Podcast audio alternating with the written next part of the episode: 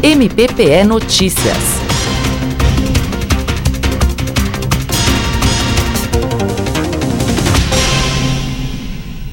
Os fundos municipais foram criados para receber recursos financeiros para a realização de projetos ou atividades municipais específicas de interesse público.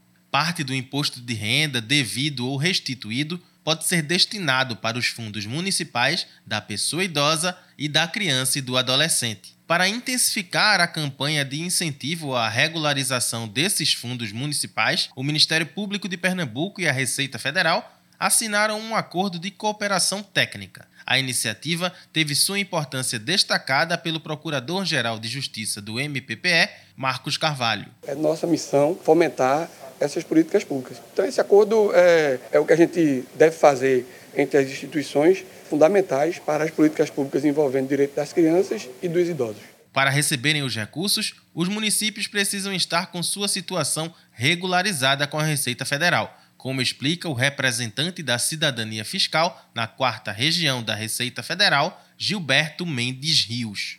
Potencialmente falando, só via declaração do imposto de renda 9 bilhões de reais que podem ser destinados para fundos dos direitos da criança e do adolescente e 9 bilhões para fundos do direito da pessoa idosa. O que, é necessário para isso? Que os municípios regularizem seus respectivos fundos. E nós da Receita Federal, que integramos a equipe de cidadania fiscal, estamos dispostos a prestar toda a orientação a esses municípios. O Ministério Público realiza campanhas para incentivar as pessoas físicas a doarem parte do seu imposto de renda para esses dois fundos. A coordenadora da caravana da pessoa idosa do MPPE, a procuradora de Justiça Helena Araújo, reforça o papel transformador de cada doação. É muito importante as pessoas compreenderem que a sua atitude, a sua cidadania fiscal pode ser exercida. Esses recursos que entram vai mudar a realidade da pessoa idosa no município. Nos últimos quatro anos, Pernambuco passou de 10